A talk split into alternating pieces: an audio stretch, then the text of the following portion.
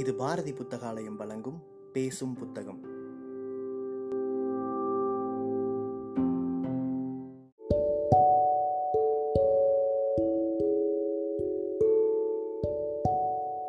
Book day இணையதளத்தின் மூலமாக முன்னெடுக்கப்படும் வாசகர்களுக்கான வாசிப்பு போட்டியில் தேர்வான சிறுகதையை கேட்க இருக்கிறீர்கள்.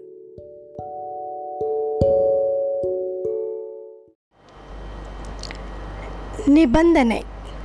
சிறுகதை எழுதியவர் சுஜாதா. வாசிப்பவர் விஜயலக்ஷ்மி.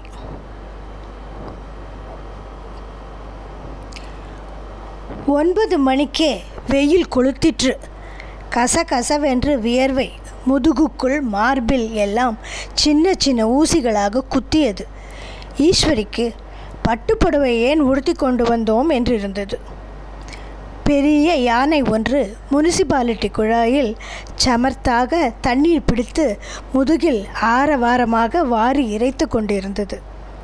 யானைப்பாகன் பீடி கொடுத்து கொண்டிருந்தான். எதிரே கட்டை குட்டையாக கோபுரம் தெரிந்தது. அருகே தெப்பக்குளம்.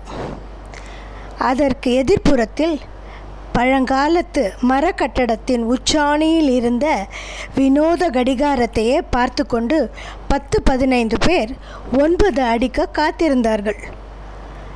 மணி அடிக்கும்போது இரண்டு பொம்மை ஆடுகள் ஒன்றை ஒன்று முட்டிக்கொள்ளுமாம்.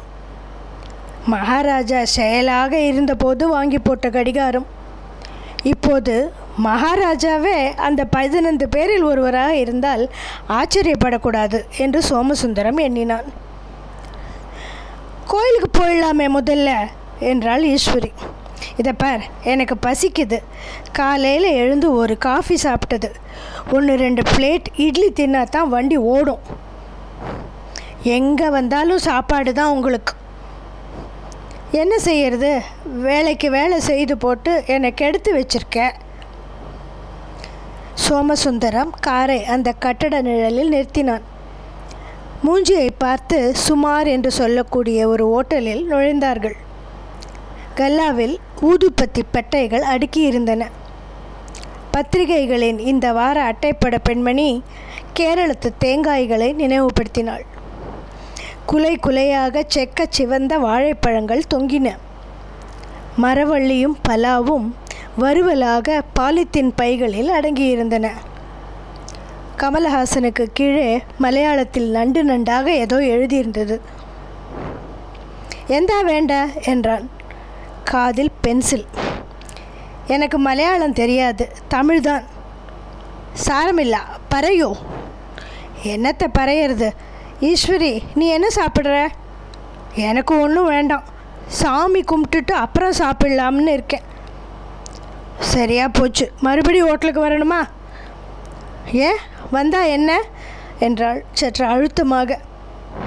Okay okay. சின்ன பிள்ளையிலேருந்து எங்கள் அப்பா அம்மா கற்றுக் கொடுத்துருக்காங்க. சாமி கும்பிட்டுட்டு சாப்பிடணுன்னு உங்களுக்கு அது மூட நம்பிக்கையாக இருக்கலாம். வேணாம். சேச்சே இந்த சின்ன விஷயத்துக்கு சண்டையை துவங்காத. சரி ஏன்பா எனக்கு முதல்ல மூணு இட்லி வடை அப்புறம் பச்சை தண்ணி பச்சை வெள்ளம் சுக்கு பாட்டு காய்ச்சி மஞ்சளாக ஒரு வெள்ளம் கொண்டு வைப்பீங்களே அது வேண்டாம் கேட்டோ? என்றான். கணவனின் மலையாள முயற்சிகளில் சிரிப்பு வந்தது ஈஸ்வரிக்கு. கோபம் போய்விட்டது. முழுக்குன்னா கோபமா? என்றான். பின்ன என்னம்மா? நான் எது சொன்னாலும் அதுக்கு எதிராக சொன்னா? சரி இன்னைக்கு ஒரு ப்ராமிஸ் நீ என்ன சொன்னாலும் சரி சரி. மறுப்பே தெரிவிக்க மாட்டேன். வெளியூரில் ஹோட்டலில் வந்து எதுக்காக சண்டை போடணும்? சாப்பிட்டு விட்டு வெளியே வரும்போது ஈஸ்வரி அந்த அம்மாளை பார்த்தாள். பிராமண மாது நாற்பது இருக்கலாம். கிழிந்த நாற்பட்டில் ஜாதிக்கட்டு. ரவிக்கையில் ஒட்டு. நெற்றியில் வெறுமை. நர இழையோடிய தலை ஒரு சின்ன தேங்காய் போல இருந்தது. அவர்களை அணுகி சன்னமாக பிச்சை எடுத்தாள். தயக்கமாக கையை நீட்டி ஹாஸ்யமில்லாமல் சிரித்து மெல்லிய குரலில் அம்மா மகாலட்சுமி ஏதாவது காசு தாயேன் என்றாள். பற்கள் அங்கொன்றும் இங்கொன்றுமாக சோழிகள். அவள் ஒரு காலத்தில் செல்வாக்காக இருந்து நொடித்து போய் பிச்சை எடுக்க வந்திருக்க வேண்டும் என்பது அவள் தோற்றத்திலும் கூசி குறுகிய தயக்கத்திலும் வெளிப்பட்டது. சோமசுந்தரம் அவளுக்கு நாலனா கொடுத்தான். அவள் அதை வாங்கி பார்த்து நாலனா போராதுப்பா குழந்த பசியாக கிடக்கிறாள். நானும் பட்டினி என்றாள். எவ்வளவு தரணுங்கிறீங்க பாட்டி? பாட்டி என்று அழைத்தது அசம்பாவிதமாக இருந்தாலும் மாமி என்று அழைத்து தனக்கு ஒரு அவசியமில்லாத பிராமணத்தன்மையை வரவழைத்து கொள்ள சோமசுந்தரம் விரும்பவில்லை. ஒரு ரூபா கொடுத்தா எதிர்த்தாப்பில் காஃபி கிளப்பில் ஒரு முழு சாப்பாடு கிடைக்கும். நானும் என் பெண்ணும் சாப்பிடலாமாக்கும். அவள் தமிழில் மலையாள உச்சரிப்பு தென்பட்டது. பாலக்காடாக இருக்கலாம். இதை பாருங்க உங்களுக்கு ஒரு ரூபா கொடுத்தா உங்கள் வாழ்க்கை பிரச்சனை தீர்ந்து போயிட போகிறதில்ல கொடுக்கறத வாங்கிட்டு போங்க பெரியம்மா. வேறு மூணு நாள் ஆளுங்கிட்ட கேட்டால் ஒரு ரூபா அவ்வளவுதான் என்று சோமசுந்தரம் நடந்தான். ஈஸ்வரி சற்று தயங்கினாள். அம்மா மகாலட்சுமி ஜெகதீஸ்வரி பூவும் பொட்டுமா அழகாக தங்க மாட்டமாக இருக்கியே. உனக்கு தங்க விக்கிரகம் மாதிரி ஒரு புள்ள பிறந்து எல்லாரும் செழிப்பாக இருப்பீங்க. ஒரு ரூபா கொடுத்துட்டு போமா ராஜாத்தி.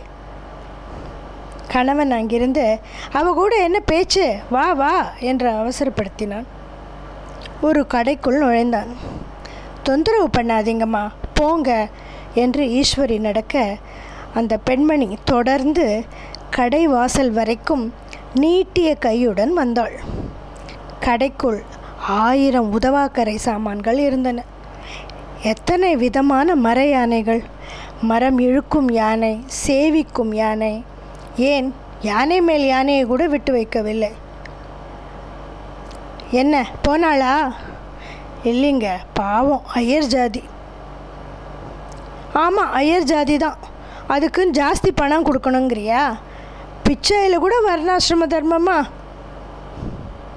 இந்த யானை என்ன விலைங்க? ஆ அது வேண்டாங்க. புத்தி போகுது பாரு. விலை கேட்டேன். திருவனந்தபுரத்துக்கு வந்ததுக்கு ஞாபகமாக யானை வாங்கிட்டு போக வேண்டாமா? அது நல்லா இருக்குதில்ல? என்று நீண்ட சதுரப்பாயின் மேல் தத்ரூபமாக ஒரு யானை வரையப்பட்டிருந்ததை காட்டினாள். ஹாலில் அலங்காரமாக தொங்க விடலாம். என்னப்பா விலை? பதினெட்டு ரூபாய் கொடுத்து அதை வாங்கி சுருட்டி கொண்டு கடைக்கு வெளியே வரும்போது அந்த அம்மாள் இன்னும் நின்றிருந்தாள். அதே அரைக்கை நீட்டல் அதே அசட்டு சிரிப்பு ஏழ்மையின் தங்க மெடல்கள். ஈஸ்வரிக்கு குற்ற உணர்வு உறுத்தியது. பதினெட்டு ரூபாய் கொடுத்து அல அலங்கார சாமான் வாங்குகிறாய். எனக்கு நாலனாவுக்கு கணக்கு பார்க்கிறாய் என்று அவள் பார்வையே கேட்பது போல் தோன்றியது. கணவன் கவனிக்காமல் காரை நோக்கி நடந்து கொண்டு இருக்க ஈஸ்வரி இரண்டாம் முறை தயங்கி யோசித்தாள். பாட்டி உங்கள் பேர் என்ன? அலமேலுமா? எந்த ஊர் நீங்கள் வடக்கே திருச்சூர் ஏன் இப்படி பிச்சை எடுத்து பிழைக்கும்படி ஆயிடுச்சு? அதை ஏமா கேட்குற எங்கள் தாத்தா சப் ரெஜிஸ்டராராக இருந்தார். ஆற்றுல நாலு சேவகா இருந்தா. தென்னந்தோப்பம் துறவுமா. காய் காய்ச்ச தாழ்வாரம் பூரா கொட்டி இருக்கும். அது சரி இப்போ ஏன் இப்படி ஆயிடுச்சு? எங்கள் அப்பா சொத்தையெல்லாம் இழிச்சிட்டு எங்களை நடுத்தெருவில் நிற்க வச்சுட்டு போயிட்டான். சமயக்காரனுக்கு வாக்கப்பட்டேன். அவரும் போயிட்டார். நானும் என் பெண்ணும் மட்டும் தனியாக கூட பிறந்தவா யாரும் இல்லையா? இருக்கான் தம்பிக்காரன். திருஷூரில் வாத்தியாராக இருக்கான். பொண்டாட்டி பேச்சை கேட்டுண்டு துரத்தி விட்டுட்டோம் வீட்டு வேலை ஏதாவது செஞ்சு பிழைக்கிறது தானே? பிழைக்கலாம். யாராவது வேலை கொடுத்தா தானே? அதுக்கு கூட சிபாரிசு தேவையாக இருக்குது இல்லைன்னா திருடிப்பிடு வேணும் இப்போ கூட ஒரு நம்பூதிரி வீட்டில் கூப்பிட்டுருந்தா போகிறதுக்குள்ளே வேறு பொம்மநாட்டி வந்துட்டா. என் மூஞ்சியை பார்த்தா திருடுற மாதிரியா இருக்குது சொல்லுமா ஒரே ஒரு பொண்ணு ஸ்கூலுக்கு போயின்னு மத்தியான சாப்பாடு ஒரு சத்திரத்தில் கிடைக்கும். இன்றைக்கெல்லாம் என்ன வயசுங்கிற எனக்கு? நாற்பத்தி ரெண்டு பசிச்சு பசிச்சு அறுபது வயசாட்டம் இருக்கேன். பாட்டிங்கிற வீட்டு வேலையெல்லாம் செய்வீங்களா? பேஷா. சமைப்பேன் பத்து பாத்திரம் தேய்ப்பேன் மாடு கறப்பேன் இட்லி தோசைக்கு அரைப்பேன் கை குழந்தைக்கு எண்ணெய் தேய்ச்சி விடுவேன் வேண்டப்பட்ட காரியம் செய்வேனாக்கும் எட்டூருக்கு வேலை செய்வேன். சோமசுந்தரம் கார் வரை சென்று காத்திருந்து பொறுமை இழந்து திரும்பி வந்தான். என்ன ஈஸ்வரி இங்கேயே நின்றுட்ட இதை பாருங்கள் ஐயர் வீட்டம்மா காசு கொடுத்தாச்சுல்ல. பேசாமல் போயிட வேண்டியது தானே? ஈஸ்வரி அவனை கவனிக்காமல் இப்போ எங்கள் கூட வரீங்களாம்மா என்றாள். எங்கே? மெட்ராஸுக்கு. வீட்டு வேலை செய்கிறதுக்கு எனக்கு ஒரு ஆள் தேவையாக இருக்குது wait a minute wait a minute என்ன ஈஸ்வரி? உடனே அப்பாயின்மெண்ட் ஆர்டர் கொடுத்துட்றதா? சும்மா இருங்க. பாட்டி பெரியம்மா உங்களால் மெட்ராஸ் வர முடியுமா? சொல்லுங்க. அம்மாள் கண்களில் முதல் தடவையாக பிரகாசம் ஏற்பட்டது. என்னம்மா இப்படி கேட்டுட்ட? உடனே புறப்பட்டு வரேம்மா. கடல் தாண்டி வேணாலும் வரேன். கொஞ்சம் இரு ஈஸ்வரி. இன்றைக்கி மத்தியானம் நாங்கள் காரில் இந்த ஊரை விட்டு கிளம்பி நாகர்கோவில் போகிறோம் இன்றைக்கே வந்துடுறேம்மா. அவள் முகம் பூரா இப்போது அந்த பிரகாசம் பரவி இருந்தது. ஆனால் கோமதி? கோமதி யாரு? என் பொண்ணு பள்ளிக்கூடத்துக்கு போயிருக்கா. எப்போ திரும்பி வரும்? ஒரு மணிக்கு. நாங்கள் ரெண்டு மணிக்கு கிளம்புறோம். உங்கள் பொண்ணையும் அழைச்சிட்டு வந்துடுங்க பெட்டி படுக்கையெல்லாம் கொண்டுட்டு வந்துடுங்க பொட்டியும் இல்லை படுக்கையும் இல்லை. ஒத்த கட்டையில் ஒன்று ரெண்டு பை. பிளாட்ஃபாரத்தில் அக்கும் படுத்துக்கிறது கண்களை துடைத்து கொண்டாள். மகாலட்சுமி மாதிரி தாம்மா வந்து சேர்ந்த நீ. நான் நாயாக உழைக்கிறேன். உடம்ப செருப்பாக தேய்ச்சி போடுறேன். சரி சீக்கிரம் போயிட்டு வாங்க. இதோ ஓடினாள். சோமசுந்தரம் மௌனமாக தன் மனைவியையே பார்த்து கொண்டிருந்தான். என்ன பார்க்குறீங்க? வாங்க கோயிலுக்கு போகலாம். நீ செய்யறது சரிதானா? இது உனக்கே நல்லா இருக்கா? முன்ன பின்ன தெரியாத தேசத்தில் முன்ன பின்ன தெரியாத பொம்பளைய காரில் கூப்பிட்டுட்டு மெட்ராஸுக்கு அழைச்சிட்டு போகிறதா காலையில் என்ன சொன்னீங்க? விசாரிக்க வேண்டாமா? காலையில் ஹோட்டலில் என்ன சொன்னீங்க? மெட்ராஸில் கிடைக்காத பொம்பளைங்களா? காலையில் நீ என்ன சொன்னாலும் மறுப்பே தெரிவிக்க மாட்டேன்னு சொல்லலை நீ? அது சரி ஆனால் இந்த விஷயம் நடங்க கோயிலுக்கு. சட்டையை கழற்றி பேண்ட்டை மடக்கி அதன் மேல் வாடகை வேஷ்டி சுற்றி கொண்டு சோமசுந்தரம் வர இருவரும் கோவிலுக்குள் நுழைந்தார்கள். ஆம்பளைங்களுக்கு மட்டும் சட்டையை கழட்டணும்னு என்ன ரூல் இது? என்ற அவன் ஹாஸ்யத்தை அவள் கவனிக்கவில்லை. எவ்வளவோ தடவை சாமி கும்பிடுறோம். என்ன பிரயோஜனம்? நடைமுறையில் ஏதாவது நல்ல காரியம் செய்ய வேண்டாம் இந்த ட்ரிப்புக்கு இதுவரை எவ்வளோ ரூபா செலவழிச்சிருக்கோம்? எத்தனை பெட்ரோல் எத்தனை சினிமா எத்தனை ஐஸ்கிரீம் எத்தனை கண்டாமுண்டா சாமான்கள்? ஒரு ஏழை பெண்ணுக்கு நாலனா கொடுக்க மூக்கால் அழறோம். நாமெல்லாம் மனுஷங்க இல்லையா? இறக்கம் கிடையாது. வேறு யாராவது பார்த்துப்பாங்கன்னு எல்லாருமே விட்டுட்டா யார் அந்த வேறு யாராவது? கோயிலுக்கு கூட போக வேண்டாங்க.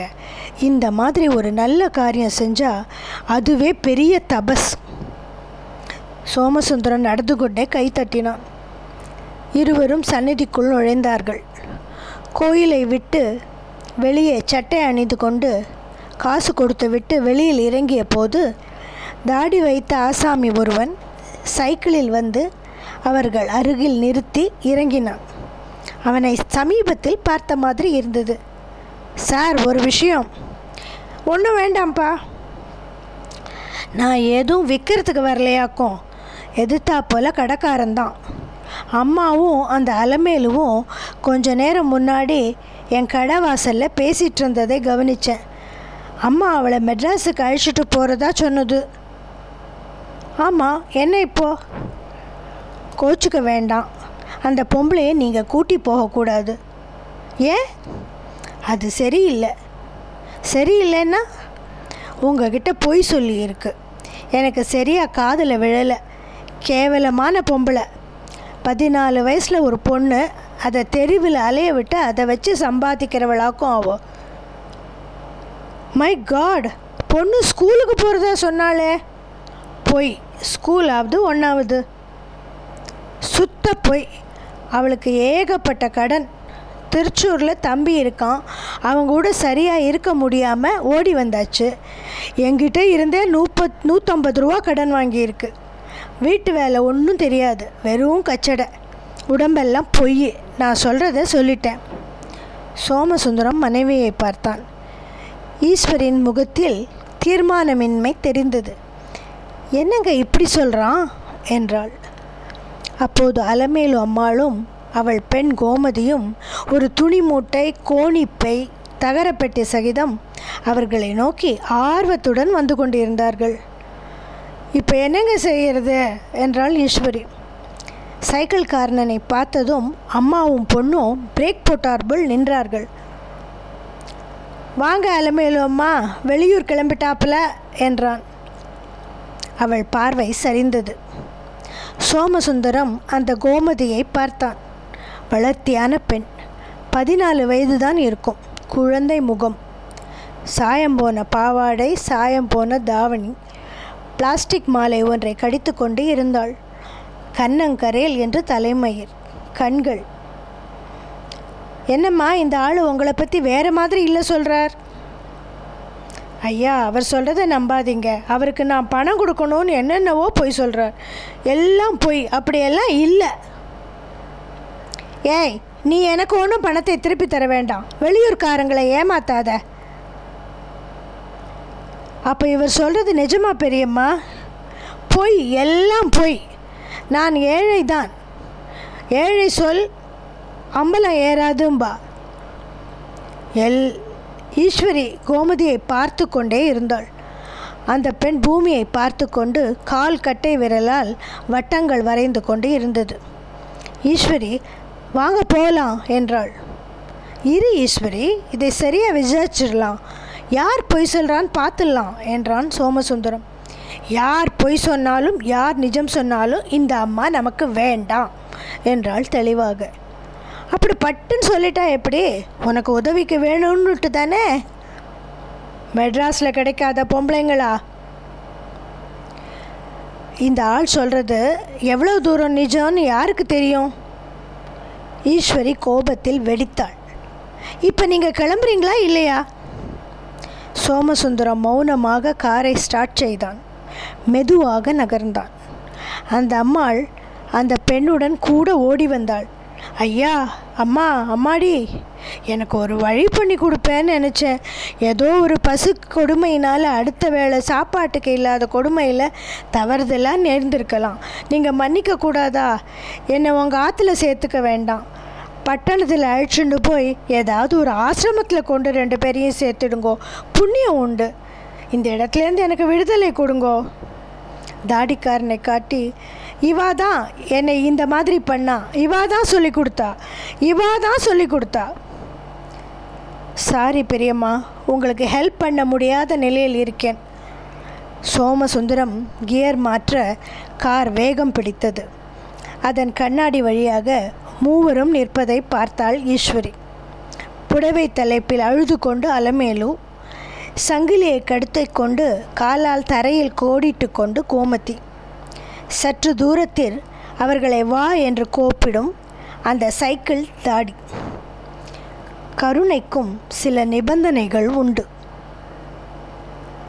நன்றி வணக்கம்.